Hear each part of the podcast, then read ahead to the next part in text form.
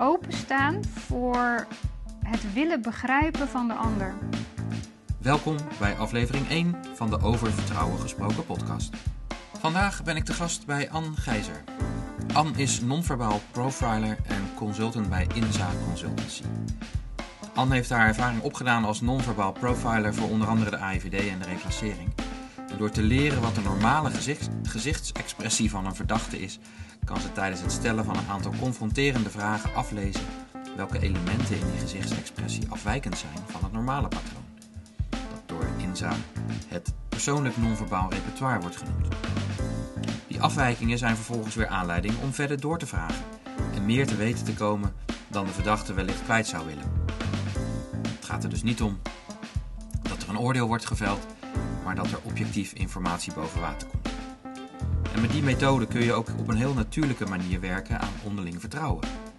Ook in bedrijven, want het stelt je in staat om te ontdekken waar een zeker gevoel van wantrouwen vandaan komt. Luister mee en ontdek wat Anne ons te leren heeft over lichaamstaal en gezichtsexpressie als basis voor het werken aan vertrouwen. Welkom bij aflevering 1 van de Over Vertrouwen gesproken podcast. Goedemorgen. Goedemorgen Daniel. Oh, laat ik even vragen, want ik hoor jou altijd zeggen Ann Gijzer en ik zeg altijd Keizer. Dus wat is het? Het is Gijzer, ja. Gijzer, Ja. zo moet je uitspreken. Oké, Ja, ga ik dat vanaf nu goed doen? Eh, welkom in de podcast over vertrouwen gesproken. Ehm, ja, ik ben er heel benieuwd naar, want ehm, we hebben elkaar al vaker gesproken over lichaamstaal en alles wat daaromheen zit. Ook alle fabels en mythes die daar omheen hangen, die je heel, heel mooi kan ontkrachten. Dus daar, ben ik, daar ben ik heel benieuwd naar. Maar waar ik ook heel benieuwd naar ben, is hoe je eh, jouw expertise ziet in het thema vertrouwen. Nou ja, er is sowieso inderdaad precies wat je zegt heel veel bekend over non-verbaal gedrag. En ehm, dat gaat eigenlijk ook wel terug heel ver in het verleden. Eh, zo was er een Duitser, eh Theodor Piderit, en die zag al dat iedereen in zijn gezicht van alles liet zien. En hij heeft daar een heel mooi boekje over geschreven op zijn Duits. En mijn collega Herman Ilge heeft dat ook nog liggen. Er zijn er niet zo heel veel meer van. Mhm. Maar eigenlijk ehm, is het zo geweest dat deze Piederit niet heel erg veel aandacht heeft gekregen daarna. Dus daar was wel wel bekend dat ieder mens dus wat laat zien in zijn gezicht. Maar hoe je dat dan precies moest interpreteren, daar is verder ook geen onderzoek meer naar gedaan. Totdat in de jaren 70, 60, 70 ongeveer Paul Ekman kwam met zijn micro-expressies. Ja. En ehm, hij deed onderzoek door naar verschillende culturen te gaan en ehm, te kijken hoe mensen gezichten interpreteren. Hij had foto's meegenomen en dan kon je op de foto kon iemand uit die cultuur zeggen: Nou, dit is boosheid, of dit is verdriet, of dat is blijdschap. En dat heeft hij in heel veel culturen gedaan, waardoor hij geconcludeerd heeft dat ehm cultuuroverstijgend je zou kunnen zeggen dat mensen emoties herkennen uit het gezicht. Ja. Ehm, probleem daarvan werd uiteindelijk dat het niet ging om eh, wat mensen daadwerkelijk produceren als ze bepaalde emoties ervaren, maar meer hoe herkent een ander die emotie. Dat heeft wel enorm geleid tot een commerciële trein en dat heeft ook heel goed gewerkt. Mhm. Totdat Paul Ekman zich inderdaad bijvoorbeeld ging ehm, bezighouden met leugendetectie. En hij zei dan, als iemand zei dat je dan heel blij was, eh, maar je liet bijvoorbeeld verdriet of minachting zien, dan zou je liegen. Ja. En daar is het eigenlijk een beetje fout gegaan. Ten eerste omdat je nooit zou kunnen zeggen of iemand op dat moment liegt. Ten tweede omdat het ging over emotieherkenning en niet over de interne productie van jouw emoties. Dus daar is heel veel omheen eh, gekomen. Dat is ook al in de wetenschap vaak bekritiseerd. Ja. Eh, dat die twee echt twee verschillende dingen zijn ook. Hè? Emotieproductie en emotieherkenning. Ehm, en daarnaast heb je natuurlijk ook nog neurolinguistisch programmeren, wat een heel goed systeem is om heel goed na te denken wat gebeurt er in interacties, wat gebeurt er bij mij in mijn brein, hoe kan ik mijzelf positief neerzetten en eh, zorgen dat ik ook waarmaak wat ik zeg, et cetera, et cetera. Ja. Maar daar werd ook wel gezegd, aan de ene kant van je brein, aan je linkerkant van de brein, daar zit je rationele kant van je brein en daar wordt ook geheugen en fantasie geproduceerd. En aan de rechterkant van je brein, daar gebeurt bijvoorbeeld fantasie of vice versa. Ehm, en wat er toen gebeurd is, is dat mensen hebben geconcludeerd, als dat zo eh, werkt hè, vanuit je brein, dat je aan de ene kant je geheugen produceert en aan de andere kant van je fantasie, dan zal dat met non-verbaal gedrag precies zo werken. Mhm. Dus als je de ene kant op kijkt, dan komt iets uit je fantasie. Kijk je de andere kant uit, dan komt iets uit je geheugen. En vervolgens heeft men dat voor waar aangenomen, zonder dat het wetenschappelijk onderzocht werd. Ja. En is dat zijn eigen leven gaan leiden. Waardoor mensen nog steeds blijven zeggen: als je de ene kant op kijkt, dan lieg je en de andere kant weer niet. Ehm, maar het is nooit onderzocht, dus we weten het eigenlijk niet. Maar als dat toch bij mensen in hun hoofd zit, wat zou je dan moeten doen om erachter te komen of het echt zo is? Ja, dat heeft eigenlijk helemaal niet met het non-verbale gedrag te maken. Waar we nu zijn achtergekomen dat non-verbaal gedrag heel veel zegt over jouw gemoedstoestand, Mhm. over jouw innerlijke productie van spanning, de manier waarop je in interactie met mensen eh, functioneert. Mhm. Maar dat je juist met je gesprekstechnieken nog moet achterhalen wat er dan vervolgens aan de hand is.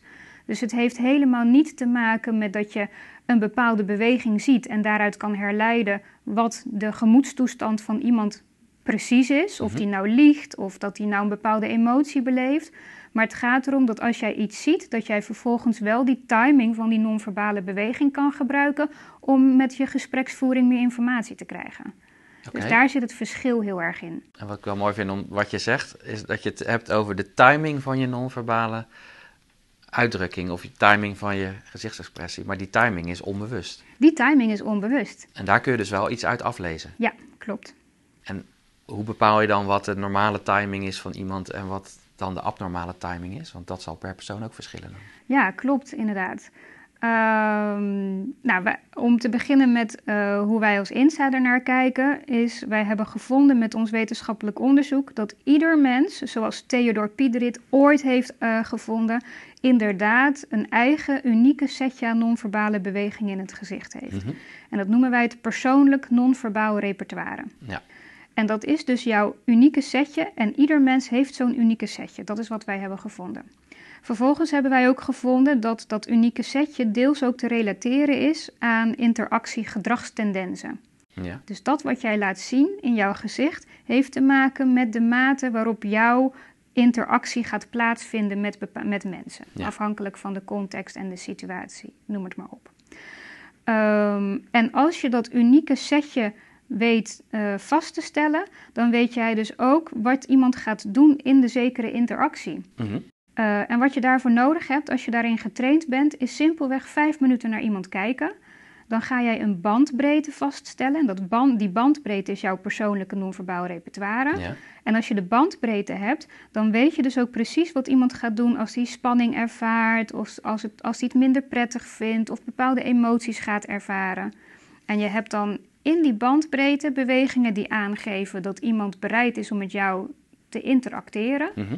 En je hebt bewegingen eh, waar iemand laat zien dat hij bijvoorbeeld zijn interactie afzwakt eh, of wat terugtrekt in de interactie.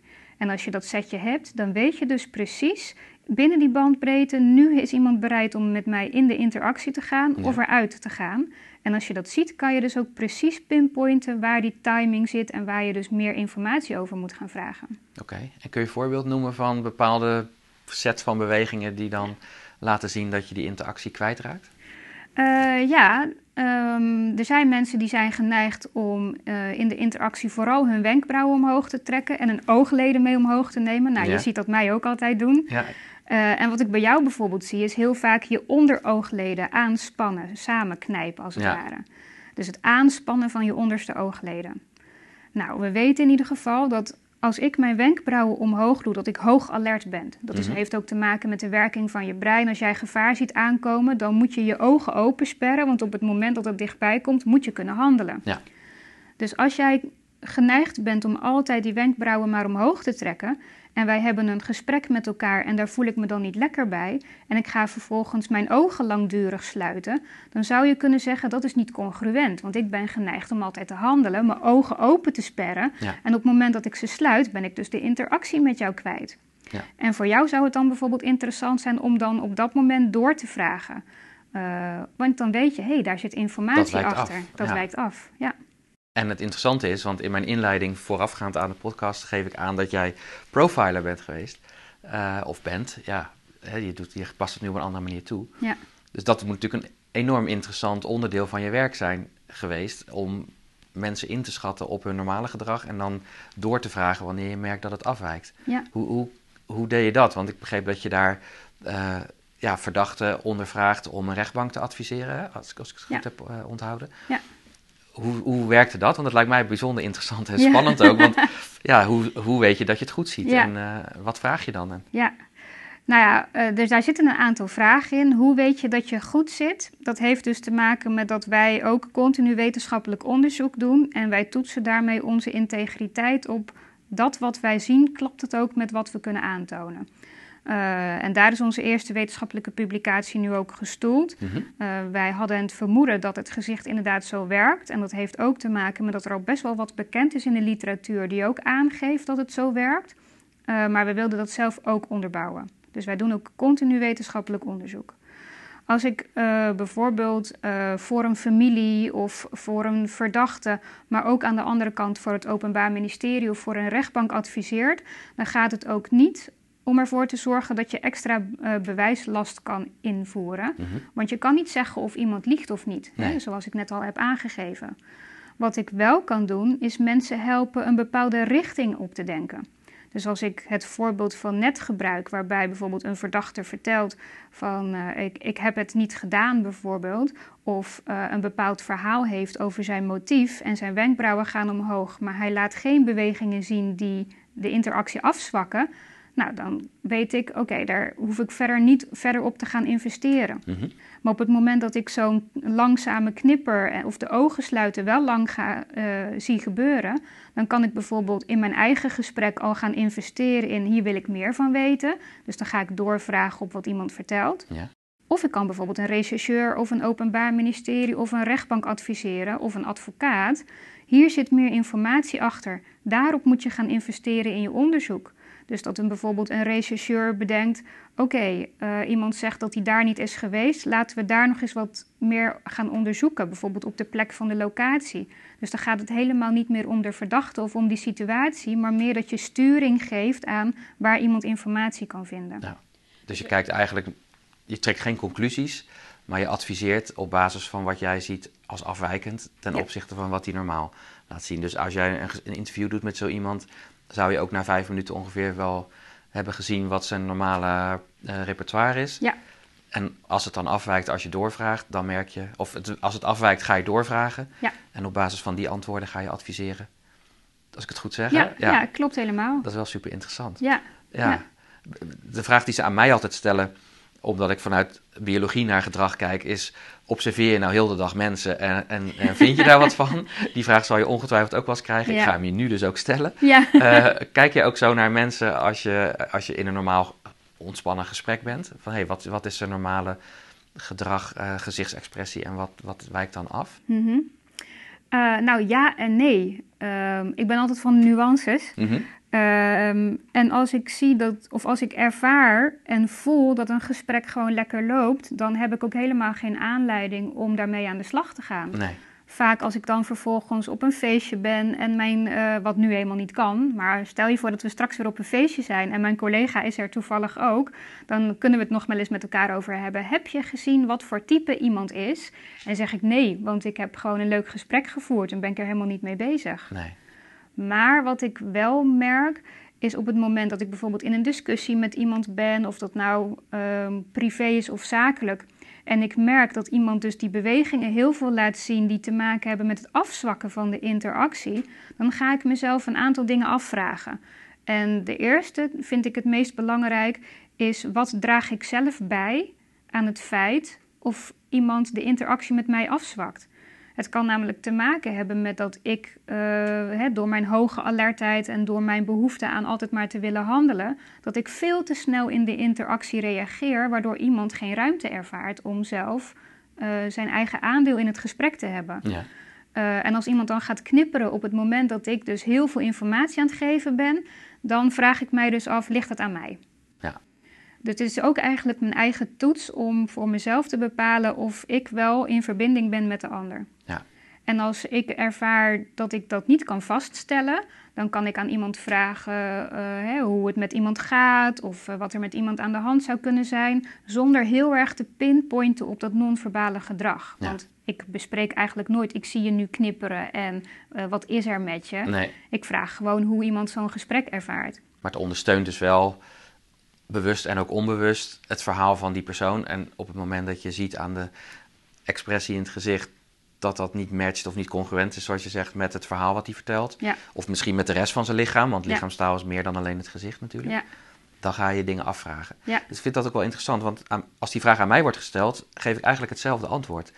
Maar dan vanuit een andere eh, perspectief. Maar, maar het komt er wel op neer dat ik ook zeg van ja, als het, als het gewoon goed loopt, ga, ga er dan niet aan zitten morren. nee, Of aan zitten sleutelen. Ik bedoel, dan loopt het en dan, dan gaat het goed. Ja. Maar op het moment dat er een, inderdaad een gevoel komt van het gaat niet lekker, ja, stap er dan even uit en ga dan vragen waarom. ja, Of ga proberen erachter te komen waarom dat dan zo is. Ligt dat aan jezelf of ligt het aan een ander?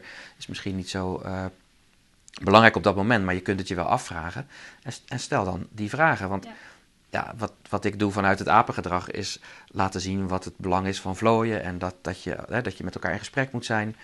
Ja, dat moet je niet forceren, dat moet wel oprecht zijn. Maar op het moment dat jij een gesprek voert met iemand en je merkt dat dat tot wrijving leidt, ja, dan moet je gaan kijken van wat kan ik eraan doen om die wrijving te voorkomen, als we tenminste samen hetzelfde doel willen bereiken. ja, precies. En als jij denkt, nou ja, we, we, we zijn allebei op een ander spoor, we hebben iets heel anders voor ogen, ga dan eerst eens zorgen dat je allebei op hetzelfde spoor komt. Ja, Tenzij je in een heftig debat of een discussie zit, dan is het misschien een ander doel. Maar dat zijn dingen die je dan moet gaan afvragen en ook moet benoemen. En dat laatste is dan vaak wel heel lastig, ja, blijkt.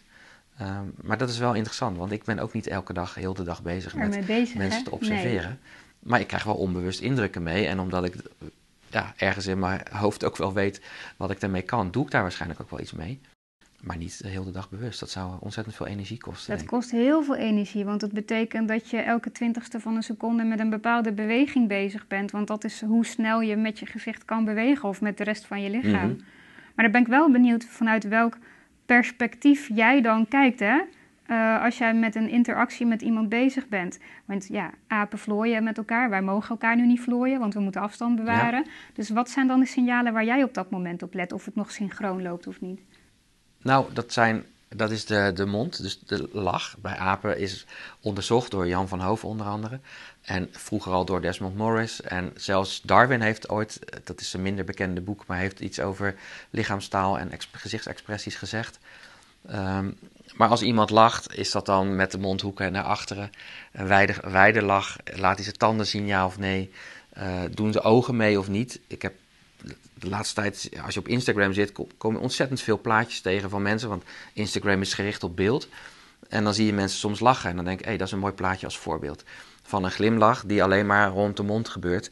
Maar ik word het meest eh, aangesproken door mensen die echt lachen, waarbij de ogen ook meedoen. En dan maar rimpeltjes op je vijftigste of zo. Maar weet je wel, dat je ook echt die ogen mee ziet doen. Ik zie het bij jou nu ook. Ja. Ik roep het bij je op, maar Ja. je ziet dan hier die rimpeltjes ontstaan en de ogen gaan anders staan. Dus er straalt ook meteen iets van uit. Ja, daar, daar ben ik dan wel eh, gevoelig voor. Maar ik kijk dan meer van wat doet het met mij. Dus iets minder objectief misschien nog dan, ehm, dan wanneer je echt kijkt naar dat repertoire wat jullie dan ook doen. Dus ik kijk gewoon wat doet het met mij. Ja. Nou, en doet het met mij iets positiefs, prima, dan gaan we verder. Ja. En doet het met mij iets minder positiefs, dan vraag ik me af waarom. En dan hangt het van het doel van het gesprek af of ik daar dan op doorga of niet. Want er zijn mensen zat waarvan je denkt, nou weet je, dan ga ik weer naar de volgende. Ja. Maar soms moet je met diegene iets bereiken. Ja, dan ga ik proberen dat gedrag wel te zien, eh, maar te parkeren. Ja. Oké, dat is niet relevant voor het bereiken van het doel. Ja. Maar het, het doet wel iets met me. Ja. Dus het perspectief waar ik het vanuit bekijk is, wat doet het met mij? En ik denk dat voor de meeste mensen wel mogelijk is om te voelen en te ervaren wat het met iemand doet. Ja. En ik denk dat het voor de meeste mensen heel lastig is om daar iets van te zeggen of het te benoemen. Ja. En ik, dat is wel interessant, dat als ik ook lezing geef, dan poneer ik wel eens de gewaagde stelling, vond ik zelf. Eh, managers snappen niks van sociaal gedrag. En ik, ik noem, vat dit even onder sociaal gedrag, want dat is dan mijn Ja. vakgebied. En dan krijg ik natuurlijk reactie op. En laatst ook weer iemand die zei van ja, we snappen het wel, maar we passen het te weinig toe. Nou, dat is een hele mooie nuance, want Ja. je kan het wel leren en snappen, want heel veel managers hebben zat trainingen gehad. Maar hoe pas ik het toe? Hoe zet ik, stel ik mezelf kwetsbaar op? Want je moet ook iets van jezelf laten zien. En ehm, ja, kan ik het dan herkennen? Ja. Maar kan ik het ook benoemen? Nou ja, als het antwoord nee is, ga dat dan leren. Want dan, dan breek je het gesprek wel open. Ja. Ja, dat is ook wel interessant dat je dat zegt. Want ook over die glimlach is na Darwin ook best wel veel bekend geworden. Je hebt natuurlijk de Duchenne-glimlach, die heeft op een gegeven moment zijn intrede gemaakt. En vervolgens zijn we dus ook het verschil gaan zien tussen een echte glimlach en een zogenaamde fake of een nep glimlach. En wij zijn er nu ook achter gekomen dat elke glimlach één doel heeft. Of die nou als fake kan worden geïnterpreteerd of als echt. Mhm. We zijn erachter gekomen dat elke glimlach te maken heeft met de behoefte tot compromis sluiten. Met de behoefte tot ehm, met iemand eh, toenaderen of in ieder geval eh, de relatie met een ander aan te gaan. En het motief kan daarvan zijn, we zijn samen blij. Maar het motief kan ook zijn, eh, ik durf mijn mening niet te geven, maar ik wil de interactie met jou niet verliezen. Ja, Ehm, en een heel mooi voorbeeld daarvan zou je Mark Rutte kunnen nemen, die op het moment dat hij dus het slechte nieuws moet geven over de vervolgsituatie in de coronamaatregelen, dat hij aan de ene kant heel serieus zijn boodschap overdraagt en een andere minuut ook gewoon weer kan gaan lachen. ja, En mensen denken dan heel vaak, hij houdt een dubbele agenda op na. Hij is niet eerlijk, want hoe kan je nou zo'n dubbele boodschap geven en eh, serieus zijn en gaan lachen? Dan klopt dat niet. nee. Terwijl dat heel veel nu inmiddels bekend eh, is over dat dat helemaal niet te maken heeft met dat hij een dubbele agenda erop na hoeft te houden, maar meer dat hij het heel vervelend vindt om continu maar die boodschap te moeten geven, omdat hij ook behoefte heeft aan erkenning en gezien worden Ja. en toe te naderen van andere mensen. Dus dat is echt heel erg interessant, want als je dus ziet dat heel veel mensen er een oordeel over kunnen hebben, dan raak je ook in je interactie en in je denkpatroon heel beperkt. En dan krijg je een monofocus. Je hebt een oordeel geplaatst over die glimlach, maar komt er niet meer achter wat er nog meer aan informatie zou kunnen liggen. nee. Dus alleen die glimlach, daar zit al zoveel informatie achter wat je erover zou kunnen eh, vinden. Interessant. Ja, super interessant. Hey, als het gaat over vertrouwen, hè, want dat is dan ook nog wel weer zo'n mooi thema waar ik me nu eh, veel mee bezighoud. En waarbij ik dus heel benieuwd ben, ben naar hoe de, de experts in hun vakgebieden daarnaar kijken. Wat maakt nou dat je bij iemand eh, op basis van de gezichtsexpressie denkt, die is wel te vertrouwen? Ja, er zijn wel een aantal theorieën over. En één theorie ehm, gaat over de werking van je brein en de amygdala. En die amygdala die registreert jouw perceptie van gevaar. Dus op het moment dat jij in een gevaarlijke, voor jou gevaarlijke situatie komt, dan gaat jouw amygdala bepalen: moet ik vechten, vluchten, bevriezen? En wat we nu inmiddels ook weten, moet ik vriendjes worden met de ander om te zorgen dat ik blijf overleven. En de amygdala, even voor de luisteraars die er minder bekend mee zijn, dat wordt ook wel de amandelkern genoemd. En dat wordt vrij vertaald ook wel het angstcentrum genoemd. Ja. Wordt gevoed vanuit de hypofyse overigens, vanuit de hormonen die zorgen voor aanmaak van adrenaline. En daardoor krijg je die, die reflex. Ja. En helemaal populair wordt het vaak in lezingen gebruikt als eh, het reptiele brein. Ja, ja, of het limbisch brein. Het limbisch brein, dat is, Ja. dat is wat je niet kunt sturen, dat gebeurt gewoon. En Ja. ja, als daar een link is naar lichaamstaal, is het natuurlijk meteen verklaard waarom je daar weinig invloed op eh, Ja, zou kunnen hebben. precies. Dus daar gebeurt iets onbewust.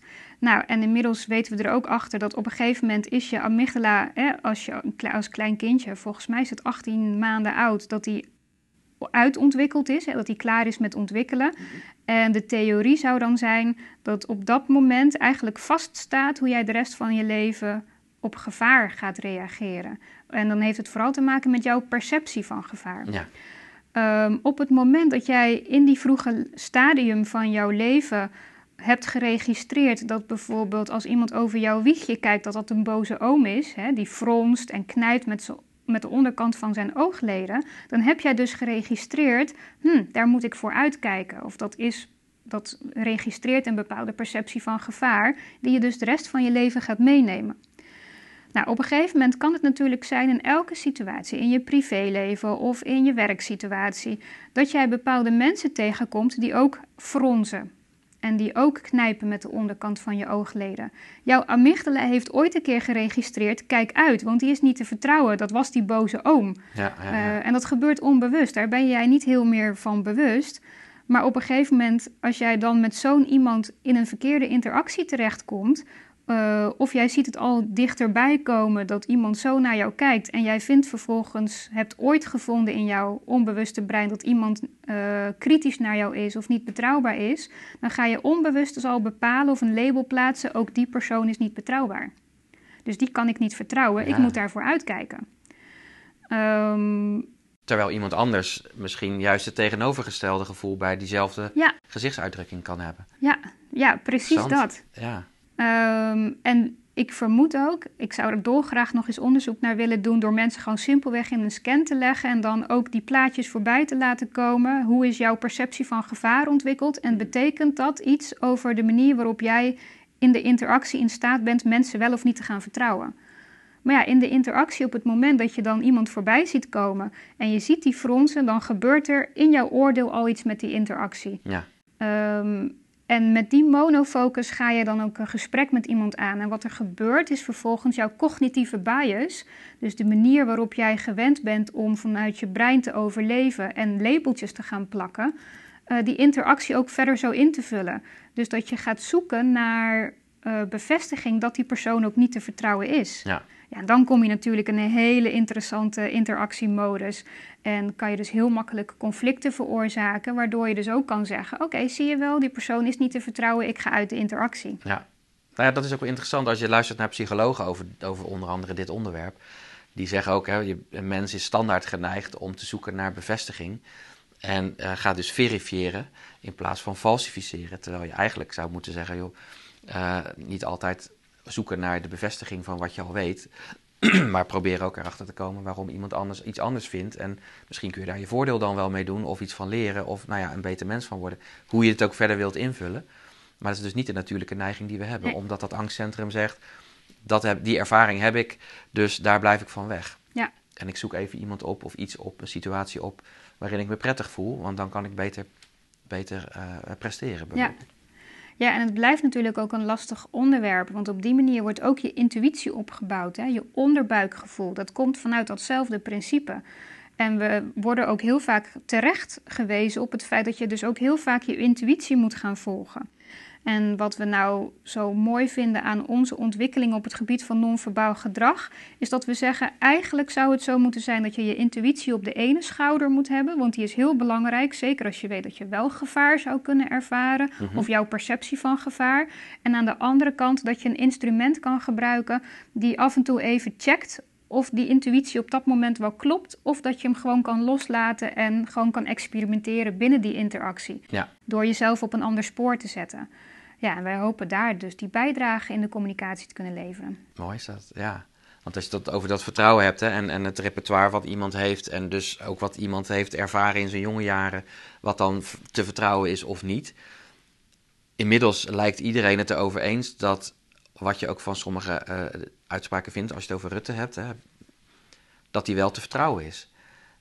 En ik zou dat zelf verklaren uit het feit dat waar je hem ook ziet, los even van de tomeloze energie die hij lijkt te hebben. Om zowel in de persconferentie als ook in de Tweede Kamer.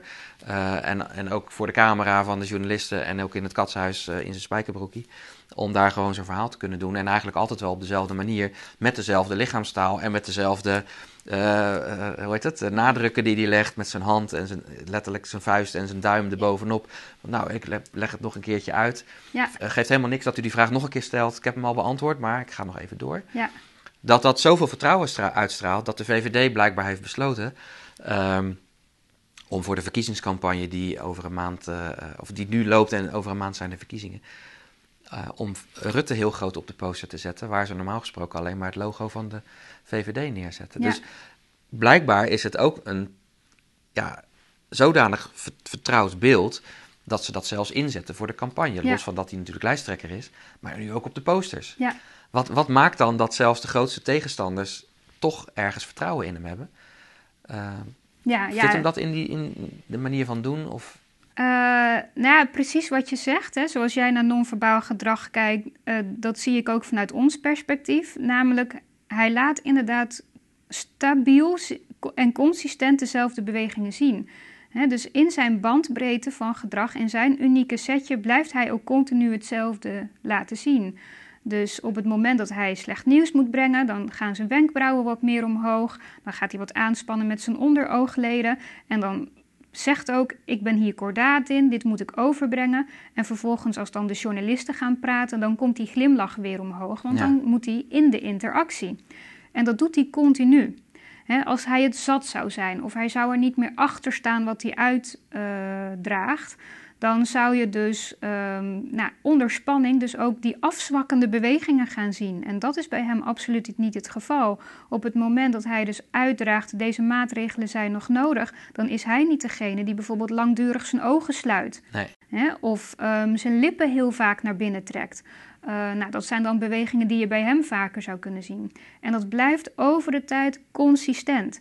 En dan zou ik eigenlijk op dezelfde conclusie uitkomen, namelijk hij staat er nog steeds achter um, en hij kent het belang nog steeds van wat er nodig is om deze maatschappij weer uit de stress te krijgen of uit deze situatie te krijgen ja, dat het uh, soms ook kan zijn dat andere mensen het dus anders interpreteren, heeft niet zozeer met Mark Rutte te maken, maar meer met jouw eigen perceptie van gevaar. Namelijk zie je een glimlach die ik niet kan vertrouwen. Ja. En dat heeft met jouw eigen perceptie van het gedrag van Mark Rutte te maken en niet zozeer met Mark Rutte zelf. Nee. En wat hij dus wel heel mooi doet, is dan dat zo consistent toepassen zonder dat hij daar denk ik heel bewust van is. Want het ziet er niet uit alsof hij erover na moet denken hoe hij zijn gezicht nee. beweegt. Daarnaast is hij ook nog verbaal heel sterk. Want ja, de, de kritische journalist zal misschien uh, roepen, dat roepen ze volgens mij ook, uh, hij komt er weer mee weg. En nou ja, er zijn allerlei, allerlei voorbeelden van te noemen, gaan we nu niet doen. Maar hij komt er weer mee weg, want hij lult zich er wel weer uit, hij, hij praat zich er wel weer uit. Maar ja, wat hij zegt wordt ondersteund blijkbaar door ook een, een congruent beeld van zijn lichaamstaal. Ja. Dus de gemiddelde mens, die niet zo kritisch is, die zal inderdaad vertrouwen in hem krijgen. Ja, ja. Dus dan gaat het wat minder om de inhoud, maar veel meer nog om ja, hoe ziet iemand eruit, hoe vertoont hij zich. En daarnaast komt hij ook nog in zijn spijkerbroekje op de fiets met een appeltje in zijn hand. Ja. En dan zeggen mensen weer, ja, dat is ook gemaakt. Ja. Maar dan denk ik, nou, volgens mij niet. Nee. Dus hij is ook zo, het is ook een mens. Ja. En dan heb je wel volgens mij een paar elementen te pakken die het, uh, die het beeld compleet maken van een, uh, ja, een gewoon mens die zijn werk doet. Ja. En die ook nog in ons belang dingen probeert goed te doen. Natuurlijk wel eens fouten maakt. Maar ja, hij kan daar allemaal wel weer antwoord op geven. Ja. Dus, dus we blijven hem vertrouwen. Ja. Ik ben heel benieuwd hoe dat in de verkiezingenvorm gaat uitpakken. Want er zijn natuurlijk heel veel die daar lijnrecht tegenover staan. Ja. En die ook heel congruent zijn, denk ik, in lichaamstaal en wat ze zeggen. Um, maar toch minder vertrouwen daarmee Ja. wekken.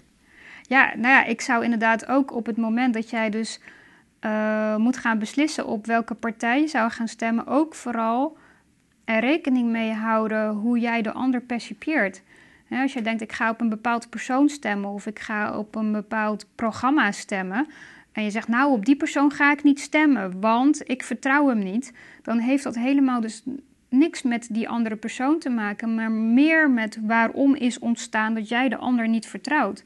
Dus even los van het vinkje wat jij moet gaan invullen, is het ook belangrijk om je eigen vinkjes af te checken. Hè? Van waarom vertrouw ik die persoon nou niet? Ja. Heeft dat met mijn belang te maken of met het algemeen belang waarom ik wel of niet in staat ben om te kiezen op, iema uh, op, uh, op iemand? Ja. Uh, ja, dat, dat vinden wij uh, in de manier waarop wij naar communicatie kijken en hoe wij naar gedrag kijken net zo belangrijk.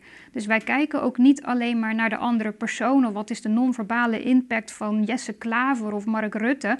Maar ook wat is jouw eigen non-verbale impact en waar is die uit ontstaan? Ja. Um, dus vertrouwen in de ander, als we het toch weer over vertrouwen hebben, heeft ook te maken in hoeverre vertrouw ik mezelf en mijn eigen judgment en mijn Ja. eigen oordeel. Dat vinden wij net zo interessant. Ja, en wat, wat ik ook wel zie, en dat, dat is, maakt het voor mij soms moeilijk om uh, lichaamstaal uh, te lezen, is dat de ene enorme uh, expressie heeft. Daar, daar zie je bijna elk spiertje letterlijk bewegen, tot aan een klein kuiltje hier, of een, Ja. hier voor de luisteraars, dat is boven de mond, hè, dus, of kuiltjes in de wang Ja. die ontstaan, of die kleine rimpeltjes, of ja, met de mond heel veel verschillende bewegingen. Terwijl anderen lijken dan gewoon bijna die spieren niet te hebben. Dus die hebben een heel uh, neutrale uitstraling. En dan is het veel moeilijker om die lichaamstaal te ontdekken. Ja. Ik, jij zal ongetwijfeld meer ervaring mee hebben, omdat Ja. je die, die vijf minuten uh, opneemt en daar Ja, iets uithaalt. Maar hebben die ook een PNR waar je dan... uh, ja, ja, je, ja je ik wenkbrauwen knik gaan al. omhoog Ja, mijn wenkbrauwen gaan omhoog. vertel. Dit is ook een beetje eh, onze niche om ook te zeggen... Uh, op het moment dat jij iemand ervaart als neutraal, geeft dat dus al informatie. Er zijn inderdaad mensen waarvan jij zou kunnen zeggen, nou, uh, noem even de Mark Zuckerbergs onder ons Mhm. of de Edward Snowden onder ons. Heel veel mensen zeggen, je ziet niet zoveel aan een gezicht. En wat ik heel vaak tegenkom, is dat mensen dan dat verkeerd interpreteren. Namelijk, ik zie niet zoveel in zijn gezicht, dus er zal wel niet zo heel veel emotie aanwezig zijn. Of die persoon zal wel heel koud of heel hard zijn. Waar wij inmiddels achter zijn gekomen dat het feit dat iemand heel weinig in zijn gezicht laat zien, dus ook informatie geeft over zijn PNR. Mhm. Er zijn namelijk mensen die onder spanning juist hun spiertonus verliezen. Dus op het moment dat jij steeds minder in het gezicht laat zien, ervaren die mensen juist meer emoties en meer spanning en meer stress. En wat mensen heel erg geneigd zijn om te gaan doen, is: ik zie niks aan jou, dus ik ga het even triggeren bij jou. Ik ga eens even op onderzoek bij jou. Ik ga eens even druk leggen om te kijken of ik dan wel iets kan loskrijgen van iemand. Mhm. Want ik wil emotie zien. Op het moment dat je dat doet bij die mensen, zal je ervaren dat er nog minder informatie komt. Dus jij als persoon die dat gaat proberen, die gaat zitten drukken, terwijl dat die persoon juist behoefte heeft aan meer ruimte. En in de interactie dus stilte wil ervaren, omdat die personen het nodig vinden om informatie die binnenkomt eerst rustig te processen. Ja. En dat rustige processen, dat ziet er dus voor de ander heel neutraal en vlak uit. Terwijl dat die personen heel druk bezig zijn om hun brein een bepaalde kant op te laten denken. ja. Dus op het moment dat jij dat interpreteert, dan eh, ja, ga je dus ook interpreteren in dat gedrag en in dat denkpatroon van de ander, waardoor er nog minder informatie komt. Dus eigenlijk zou je kunnen zeggen, op het moment dat jij vindt dat iemand heel neutraal oogt of niet zoveel meer zegt en ook in zijn gezicht niet zoveel meer laat zien, heeft dat vooral te maken met dat je de ander dus te weinig ruimte geeft. Oké, dat is wel een mooie, een mooie les voor managers, denk ik. Ja, ook. dat denk ik ook. Ja, want als het gaat over de stelling, hè, managers eh, snappen niks van sociaal gedrag, maar daar, kun je, daar valt, valt dit zeker ook onder. Of ze doen er te weinig mee, als we de nuance een beetje aanbrengen. Dan is dat waarschijnlijk ook voor een deel eh, hieraan te danken Ja. of te wijten. Ja. En Ja. kunnen ze daar dus wel wat van leren. En wat ik jou ook hoor zeggen, dat is natuurlijk de rode draad door jullie, door jullie methode ook heen. We kijken niet alleen naar de set, de PNR, dus het persoonlijk Non-verbaal non-verbaal repertoire wat iemand heeft. Maar we kijken ook, eh, of juist, naar wat daarvan afwijkt. En dat triggert ons om vragen te gaan stellen Ja. of om duiding te geven aan het gedrag. Of om iemand juist dan die ruimte te geven. Ja. Dus of iemand dan veel of weinig expressie in zijn gezicht heeft. Maar je moet eigenlijk alert zijn, ook als leek. Eh, wat wijkt nou af als ik met iemand een tijdje sta te praten? Wat gaat ineens anders? En dan moet ik alert worden. Ja. En misschien een vraag stellen, of juist niet iemand de ruimte geven. Ja. Eh, of vragen wat hij zelf nodig heeft, want Ja. dat weet hij waarschijnlijk wel. Ja. Dus dat, is, dat zou heel bazaal iets kunnen zijn waarvan mensen kunnen zeggen: Nou, dat kan ik dan in ieder geval kan ik alert op zijn. Ja. Hè, want laten we even heel eerlijk zijn: ehm, als je hier echt iets mee wilt, dan moet je naar INSA en dan moet je daar trainingen voor volgen. Want je kunt niet zomaar op basis van Nee. een paar gesprekken zoals wij die nu voeren en zoals je die ook vaker hebt ge- gevoerd, eh, zeggen van joh, dit is het en eh, haal het maar van internet en dan kun je het wel. Want dat, dat is niet eh, het geval. Ja, dat klopt. Deels klopt dat. Want als jij heel goed de ander wil lezen, dan eh, heb je dus ervaringsuren nodig. Hè? Dus je moet jezelf trainen. Je moet het eigenlijk zien als een boek lezen. Mensen Mhm. zijn ook een boek.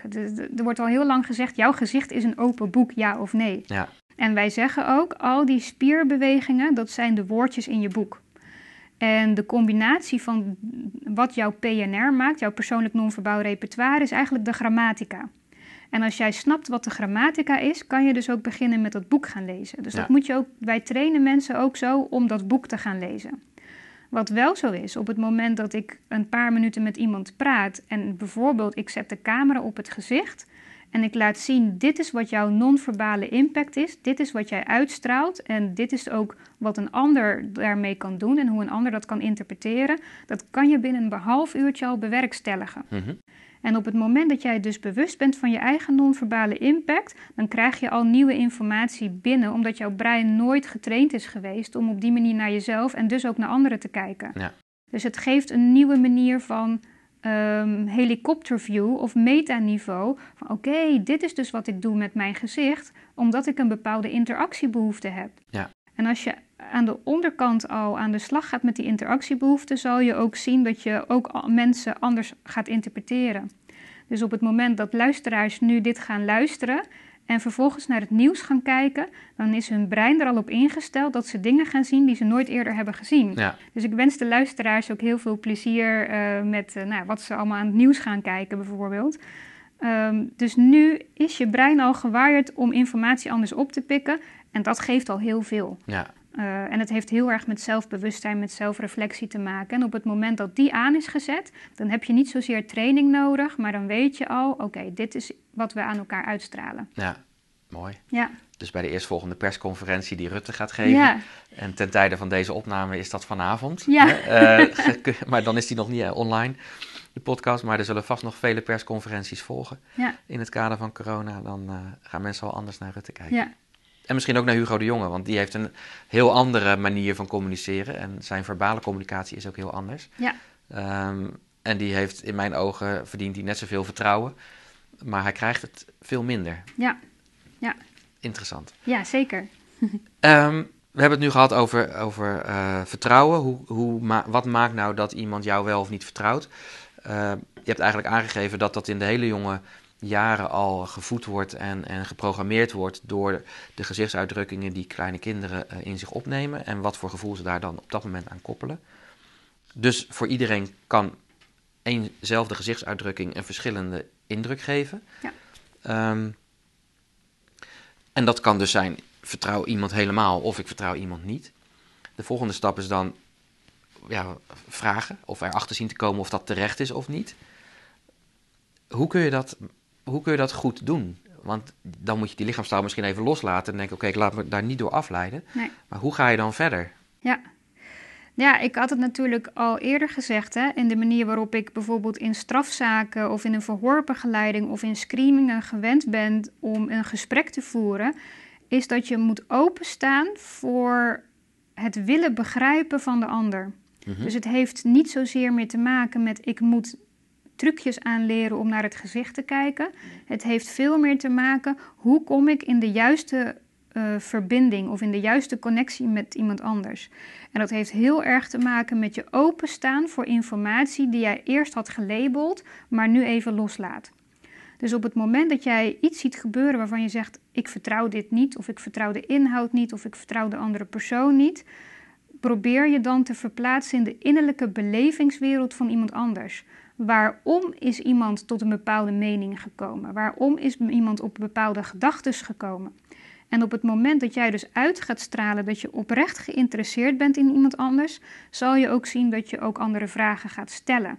Dus niet, ik zie jou nu knipperen met je, uh, met je ogen, dus uh, volgens mij zwak jij nu iets af. Mm -hmm. hè? Je vertelt mij iets niet. Ja. Maar meer dat je gaat vragen uh, op betrekkingsniveau. Dus even loslaten wat er op de inhoud van het gesprek gebeurt, maar meer op onderzoek gaat uitgaat van hoe zitten wij nu samen in deze interactie? Wat vind jij van de manier waarop wij op dit moment het gesprek voeren, bijvoorbeeld? Ja. Daar kan je natuurlijk allemaal andere zinnen en woorden voor aankoppelen. Maar het gaat meer om de intentie die daarachter ligt. Namelijk dat je wil dat je weer in verbinding komt met de ander en dat je vervolgens oprechte interesse hebt in de ander. Ja. En ik zeg bijvoorbeeld ook, dat zie je heel vaak bijvoorbeeld bij journalisten gebeuren. Er is een verschil, zeg ik altijd, tussen nieuwsgierigheid en interesse. Mm -hmm. Nieuwsgierigheid gaat naar mijn idee over jouw echte eigen behoefte om aan informatie over de ander te komen. Ja. En een journalist gaat dan bijvoorbeeld echt informatie trekken. En een rechercheur die is ook nieuwsgierig. Of een uh, privédetective is ook nieuwsgierig. Ik wil al die informatie van jou hebben, want dan heb ik mijn plaatje rond. Ja. Interesse gaat veel meer over jouw interne beleving dat jij de ander echt wil gaan begrijpen. En dat geeft dus een andere mindset, waardoor je dus, wat ik al eerder zei, die andere vragen gaat stellen. En vervolgens zal je zien dat je ook veel beter rapport, dus in verbinding gaat komen met de ander. Ja. En je zal zien dat in de interactie ook gaat plaatsvinden dat de ander veel makkelijker geneigd is om ook jouw informatie te gaan geven. Om jou ook vragen te gaan stellen om hetzelfde te bewerkstelligen. Ja. En dan ben je in sync met elkaar. ja, en dat moet je kunnen. Ja, Kun je dat, kun je dat leren in enige mate? Als jij dat dus ook weer oprecht wil, dan kan je dat leren. Dus ook als jij beseft van jezelf, dat betekent dus ook dat ik moet gaan kijken hoe zijn mijn communicatieskills? Hoe ben ik geneigd om überhaupt met iemand anders in gesprek te gaan? En als je eh, er open voor staat om daar feedback over te ontvangen, dan zal je ook volledig open gaan en de kanalen gaan open, als het ware, mentaal en fysiek, Ja. om op die manier eh, te leren nieuwe gespreksvoering te voeren, uit te voeren of aan te passen. Of, ja. ja. Iedereen kan leren goede gespreksvoering toe te passen. Iedereen kan leren om op een goede manier naar non-verbaal gedrag te gaan kijken. Maar je moet in eerste staat, instantie in staat zijn om naar jezelf te kijken, zeg ik Ja. altijd. Interessant. Ja, Het leuke is dat ik dus mijn apen hè, gebruik als spiegel om mensen naar zichzelf te laten kijken en managers vooral. Ehm, omdat er gewoon heel veel overeenkomsten zijn en die gaan ze gelukkig ook zien. Maar het voelt wel op de een of andere manier heel veilig voor ze om dan in die spiegel te kijken van het gedrag. En de volgende stap is dan dus, ga dan ook naar jezelf letterlijk kijken. En wat, wat, wat gebeurt er nu in de interactie tussen jou en je team? En waarom bereik je een doel niet? En wat kun je daar zelf dan aan bijdragen? Ja. Ehm, neem niet weg dat je natuurlijk voor de een misschien wat meer voelt dan voor de ander. Of dat je met de ene een wat betere klik hebt. Of zoals jij zegt, een rapport kan opbouwen. Een term uit de NLP ook. Hè? ja, Ehm, nou ja, goed. Dus wat je daar ook voor moet doen. Maar als je dat kunt, ja, dan bereik je dus meer. En dat Ja. is wel, vind ik wel heel interessant. En dat voedt ook het gevoel van vertrouwen. Ja. Ehm, want waar vertrouwen in een privérelatie overduidelijk de basis is. Want als dat er weg is, dan is ook meteen die relatie meestal over. Is dat in een zakelijke relatie in mijn ogen net zo belangrijk. Maar wordt het vaak veel zakelijker benaderd. En moeten we maar gewoon doen wat er moet gebeuren. En is dat persoonlijke wat minder belangrijk. ja. Gelukkig zie je daar nu wel een kantelpunt in hoor, al jaren trouwens. Uh, maar ook tegen, tegelijk de worsteling van heel veel managers om dat dan te doen. Dus um, laat ze vooral ook beter naar lichaamstaal kijken. Ja. En zich dan vooral richten op dat wat anders is in een situatie. En niet op wat ze à la minuut waarnemen en daar dan meteen conclusies Ja. uittrekken. Ja, ja, vooral ook in die online werkomgevingen, waar nu heel veel sprake van is, is dat je ziet dat ook de manager niet meer ervaart hoe iemand thuis zijn werk uitvoert of thuis zijn werk beleeft. Hè. Ja. Daar moet je met elkaar ook over in gesprek gaan. En juist omdat je natuurlijk alleen maar voornamelijk nu nog online werkt, zit je natuurlijk continu naar een 1 of 2D dimensie te gaan kijken als je met je collega's spreekt of als je met je medewerkers spreekt. En dan is het vooral ook belangrijk om dat non-verbale gedrag mee te nemen, maar ook die oprechte interesse in de ander te blijven tonen. Ja. Hoe zitten wij hier nu samen in deze online werkomgeving? Wat vinden we ervan? Hoe is onze emotionele staat van, eh, nou, of onze gemoedstoestand als het ware? Ja, En door daarin te gaan investeren, ook online, zal je zien dat je veel beter in staat bent om ook op de inhoud beter te functioneren. ja, Uh, terwijl dat we vaak geneigd zijn in de online werkomgeving om maar gelijk ter zake te komen, want we moeten online even wat afhandelen of afwerken. ja, ja. Ehm, terwijl dat daar juist ook uh, het betrekkingsniveau met je medewerkers en collega's gewoon heel belangrijk blijft. Ja. Misschien nog wel meer belangrijk dan ooit tevoren. Ja, in mijn trainingen adviserend verkopen, die ik uh, tientallen jaren geleden inmiddels heb gevolgd, was een van de termen die we gebruikten was neuzelen. Gewoon als je met een klant in gesprek komt, eerst even neuzelen en uh, een beetje de stemming bepalen, de sfeer aanvoelen, um, ontdekken of diegene net een, een rotte gesprek heeft gehad toevallig. En ik bezocht artsen, dus dat kon best zijn dat hij net iemand had verteld dat hij niet meer lang te leven had. Ja, dan kom ik daar aan met mijn vrolijke gezicht. Ja. En uh, weet je, dat gaat dan niet. Dus eerst even neuzelen en dan wel ter zake komen, want dan snappen ze ook dat je daarvoor komt. Maar ook die sfeer bepalen, elkaar aanproberen te voelen en dus ook uh, ja, dat rapport zoeken. Ja. En, en weet, want dan bereik je ook uiteindelijk Ja. meer. Ja, ja dat is Online ook... is dat trouwens, want, oh, sorry dat ik je onderbreek. Nee. Maar uh, online is dat natuurlijk wel heel interessant in deze tijd waarin ontzettend veel online gebeurt. Uh, je ziet die ontwikkeling daar ook in. En ik, had, ik heb verschillende online lezingen kunnen doen, gelukkig nog. Maar één daarvan was gewoon eenrichtingsverkeer van mij naar 180 man in teams. Zonder dat ik daar iemand van zag, ga je verhaal maar doen. Ja. En uh, de laatste die ik gegeven heb was voor 20 mensen ook via Teams. Um, maar veel meer met interactie. Steek je handje maar op, uh, digitaal. Uh, stel je vraag maar, ik geef er antwoord op. en daarna ga ik verder met mijn verhaal. Dan moet het maar één voor één, hè, want dat is, dat is dan natuurlijk wel zo fijn. eh, als je online bezig bent voor de verstaanbaarheid. Maar doe het wel, want dan kan ik ook reageren. Dan kan ik daarna mijn verhaal daarop weer voort, verder voortborduren. In plaats van dat ik mijn verhaal maar afsteek en mensen kwijtraken omdat hun vragen die ze hebben niet beantwoord worden. Ehm, en ik, ik, kreeg daar ook veel positievere feedback op achteraf. Omdat het ja, uiteindelijk dan toch gelukt was om die mensen letterlijk te betrekken. Ja. En de vraag die ik onderweg dus kreeg, een van de vragen was: ehm, hoe moeilijk het dan is om, of, of misschien wel niet, om in een gesprek online iemand te lezen. Want die vraag die werd me nu ook online gesteld. Dus het antwoord wat ik daarop ook gaf was: ja, het is, het is maar tweedimensionaal. Dus ik mis diepte, ik mis de directe dicht, nabijheid. Mensen, sommige mensen zitten heel ver af en dan zie je, zie je maar weinig. Sommigen hebben een bril op, hè, dan zie je het beeldscherm in schitteren. Dus ik mis al de, de, de spiertjes rond de ogen.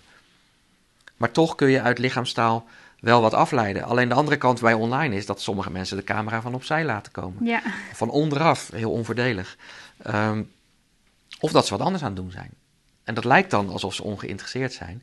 Maar misschien zitten ze wel te stoeien met teams. Willen ze jou groot in beeld hebben. Precies. Dat weet je dus allemaal niet. Dus het geeft heel veel nieuwe signalen waar we sociaal gezien heel moeilijk mee om kunnen gaan. En wat dus ook het vertrouwen ondermijnt. Want die is toch niet geïnteresseerd. Ja. Ik, ik verplaats mijn schermpje wel even of ik klik hem wel weg en dan pin ik hem even in. Nou, kortom, het is lastiger. Hoe kijk jij daar tegenaan? Uh, nou, ik werd ook uh, net ook wel getriggerd op dat stukje uh, even neuzelen. En dat je dat dus ook online moet doen. Hè? Even de small talk of de chit-chat, zo noem je het ook wel. En dat is ook natuurlijk onderdeel van rapport opbouwen. Maar wat zo interessant is om te weten, dat iedereen zijn, um, zijn eigen manier van rapport opbouwen heeft. Of in ieder geval iedereen op iets anders getriggerd wordt. Sommige mensen hebben het nodig, en dat zijn vooral de mensen die onder spanning hun gezichtstonus verliezen, om heel erg met die chit-chat bezig te zijn of met het neuzelen bezig te zijn. Terwijl dat mensen die hun onderste oogleden aanspannen of vooral mensen die hun uh, wenkbrauwen omhoog trekken, veel minder geduld kunnen ervaren om maar door die chit-chat of dat geneuzel heen te komen. Mm Um, en dat kan je dus heel goed online zien. Dus op het moment dat jij te lang bezig bent met neuzelen, omdat je aan de behoeftes van uh, de lage spiertonustypes uh, aan het voldoen bent, dan zal je zien dat iemand anders zijn wenkbrauwen ineens kaart omhoog gaat trekken. Omdat hij wil dat er graag tot business gekomen moet worden Mhm. of een bepaald doel bereikt moet worden. En dat zie je donders goed op uh, online schermpjes. Ja, Maar dan moet je er ook niet meer dan 25 hebben, omdat je het anders niet, niet meer kan, zien. Nee, nee. dan zitten ze in het tweede scherm. Dan zitten ze ja. in een tweede scherm, dus dat maakt het wel heel erg lastig. Maar wat vooral belangrijk is, als jij van tevoren weet dat iedereen daar anders op kan reageren, kan je ook online veel meer aan de verschillende behoeftes voldoen. ja. Uh, maar daar moet je ook informatie over hebben. Dus je moet ook verbaal aan mensen blijven vragen: waar hebben jullie nu behoefte aan? Ja. En daar komt de chatfunctie natuurlijk heel erg uh, mooi om de hoek kijken. Ja. Ik wil gelijk door, ik wil even neuzelen, laten we een compromis sluiten. Ik noem maar even iets. Ja. ja. Ja, want dat is als host natuurlijk heel interessant. En uh, de ene keer ben ik degene die te gast is en een lezing geeft. Maar ik ben ook uh, bij Business Open, Ja. uh, waar ik lid van ben. Daar, daar ben ik de voorzitter, dus dan moet ik ook hosten en dan moet ik ook die, die schermpjes in de gaten houden. En wat je dan hebt is natuurlijk de functie binnen Zoom dat je een wachtruimte hebt en dat iedereen in de wachtruimte komt. En er zijn sessies waarbij dan ook echt op het tijdstip dat die sessie begint, iedereen wordt toegelaten. En dan ga je ook gelijk in die sessie, uh, aan die ses met die sessie aan de slag. Mijn voorkeur heeft het dus om tien minuten van tevoren die wachtruimte al open te zetten, zodat mensen inderdaad tien minuten voor aanvang de tijd hebben om met elkaar even te kletsen. Dus als je daar wat later instapt, dan hoor je ook allerlei uh, mensen door elkaar praten. Ja, dat kan op dat moment. Hè. Doe dat alsjeblieft en neuzel dan maar lekker. Maar om acht uur gaan we wel starten. Ja. En dan is het uh, zakelijke stuk Ja. aan, uh, aan bod. En dat is wel heel interessant om, uh, om te zien. Want ja, je bent geneigd om dan te denken, joh, laat iedereen maar even wachten. Want uh, ik zit nog niet helemaal goed en ik heb kamer. Nee, je kan ook gewoon iedereen toelaten en je eigen camera even uitzetten. Dan ben je nog niet in beeld, Ja. maar dan kunnen die anderen wel alvast met elkaar Ja. aan de gang. En dan ontstaan ook hele leuke gesprekken daardoor. Ja. Ja, helemaal eens. Ik moet ook denken aan een uh, webinar die ik gisteravond met een collega van mij uh, heb gegeven. Mhm. En dat was een internationale groep van mensen waarbij wij hebben uitgelegd wat de resultaten van ons uh, wetenschappelijk onderzoek waren.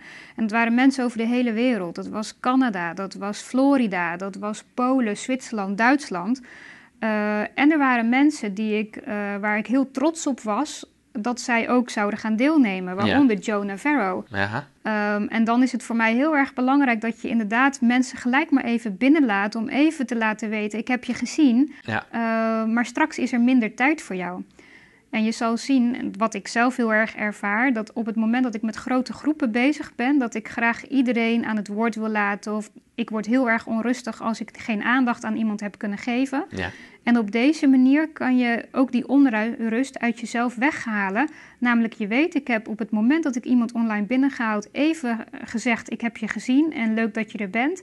Zodat je vervolgens ook meer rust kan ervaren om uh, je aandacht aan de rest van de groep te verdelen. Ja. Dus ik vind dat gewoon een heel goed idee. Laat mensen niet wachten en gelijk beginnen. Maar geef jezelf ook ruimte om in dat gesprek te komen met elkaar of te wennen aan de groepsdynamiek. Ja, ja hele goede adviezen, denk ik. Ja. En Joe Navarro, je noemde hem al, oud FBI-agent en de Body Language Academy wereldwijd. En, nou, de, de top-expert, denk ik, op dat vlak.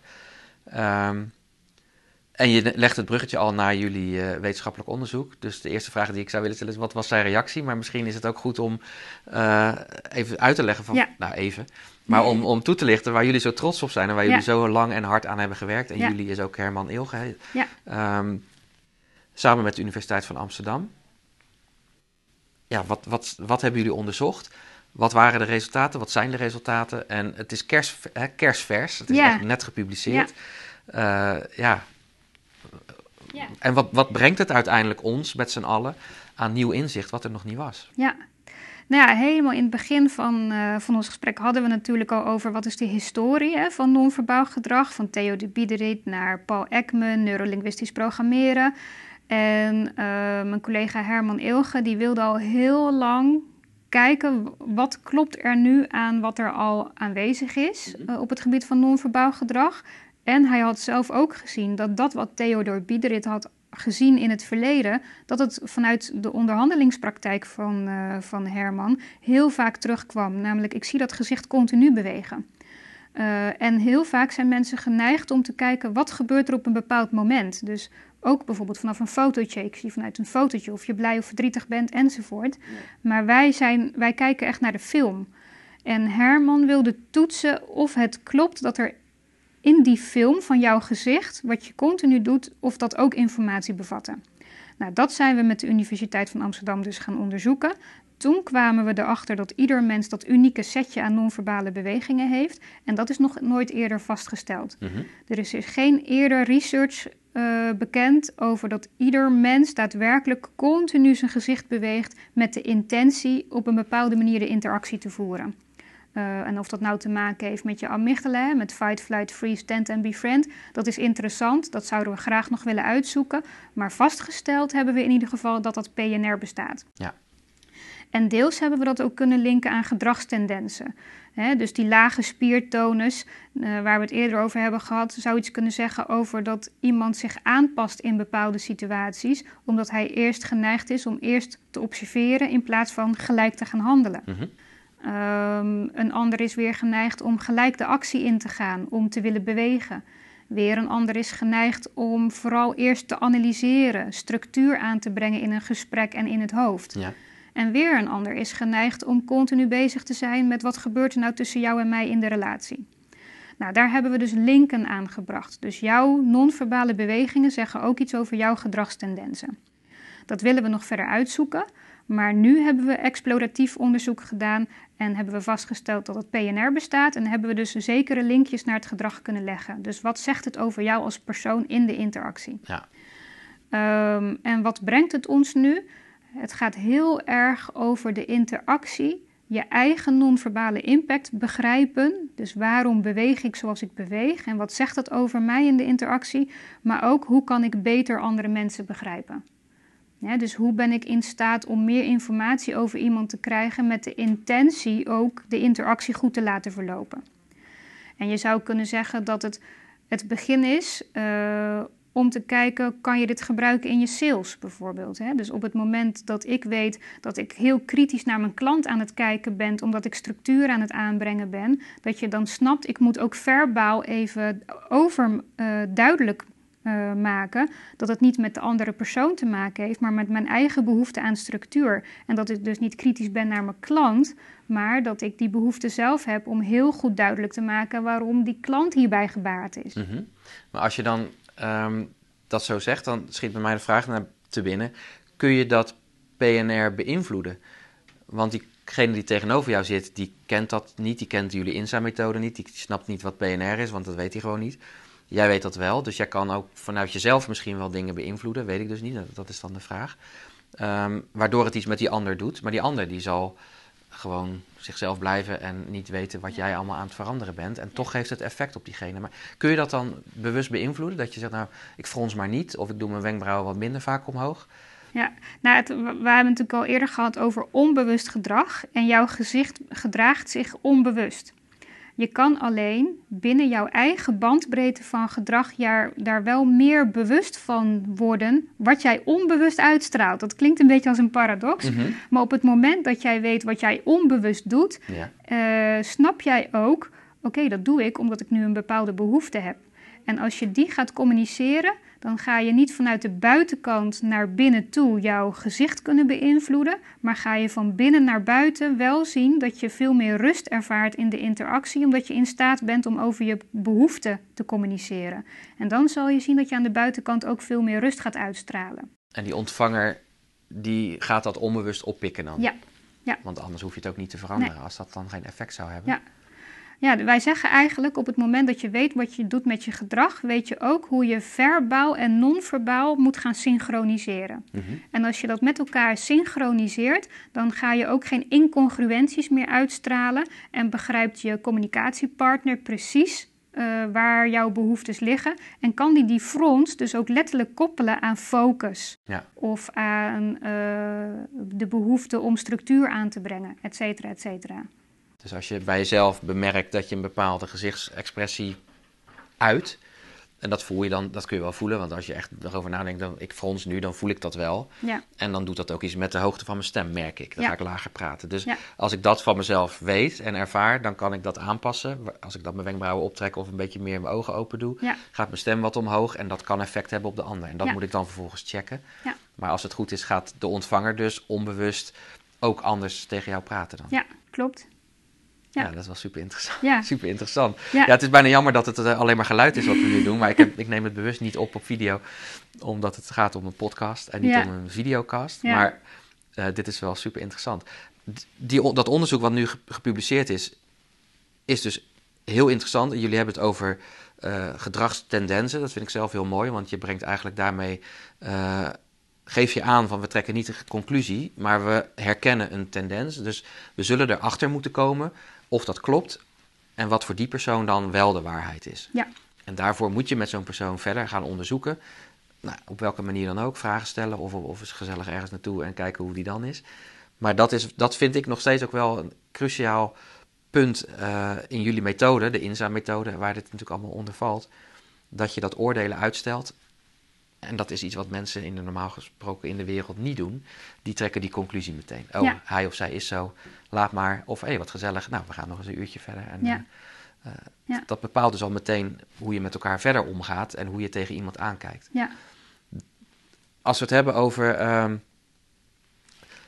het, het, bekendmaken van die studie, die, hij is nu gepubliceerd. Waar kunnen we meer vinden over die, uh, over die studie? En nou ja. ja. Waar kunnen we jullie zien? Nou, sowieso uh, op onze website uh, www.inzaconsultancy.com staat de publicatie in een link en dan word je gelijk verwezen naar uh, de research. Hij komt ook nog in een uh, online tijdschrift, Emotion, Cognition and Emotion. -hmm. um, en daar kan je hem dus dan ook vinden. En het is um, gewoon um, open source, dus je kan het lezen op het moment dat je de link aanklikt.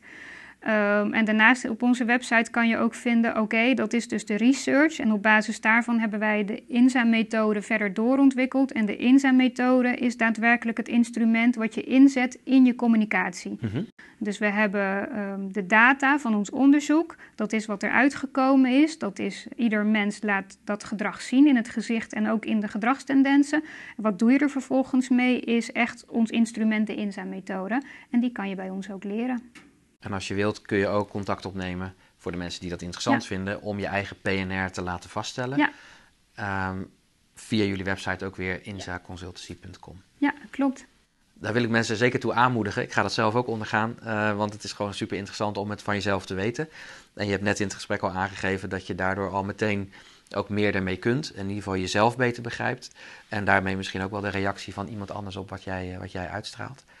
Ehm, daar kunnen we nog uren over doorpraten. Ja. Ehm, dat gaan we niet doen. Althans, niet nu. Maar ik ben wel heel benieuwd of je voor de luisteraars een gouden tip hebt. eh, waar ze meteen mee aan de slag eh, kunnen gaan. De gouden tip is, als je naar een ander wil kijken en je wil een ander leren lezen, ga eerst zelf eens voor de spiegel staan. En de spiegel kan ook je telefoon zijn die je opneemt. eh, of dat iemand anders de telefoon is voor jou beethoudt. En gewoon met jou eens in gesprek gaat en gewoon opneemt, wat, eh, zodat je kan zien wat je doet in je gezicht. Mhm. En op het moment dat je dat terugkijkt, dan zie jij dus wat jouw non-verbale impact op iemand anders is. Eh, en dat kan jou helpen om de eerste brug te maken naar zelfreflectie en ook te begrijpen eh, waarom andere mensen een bepaalde gedragstendens in het gezicht laten zien. Dus Als reactie op jouw Precies. gedrag. Ja, ja. Ja, dus ga voor de spiegel staan, eh, laat iemand het opnemen, neem het zelf op en eh, vertel eens hoe je dag is geweest aan iemand anders op het moment dat er opgenomen eh, is. Vraag iemand eens wanneer ben je voor het laatst boos geweest of waar ben je trots op. Dat zijn echt al hele goede vragen om die non-verbale gedragstendens naar boven te laten komen. Mhm. En kijk het terug en kijk wat je van jezelf vindt.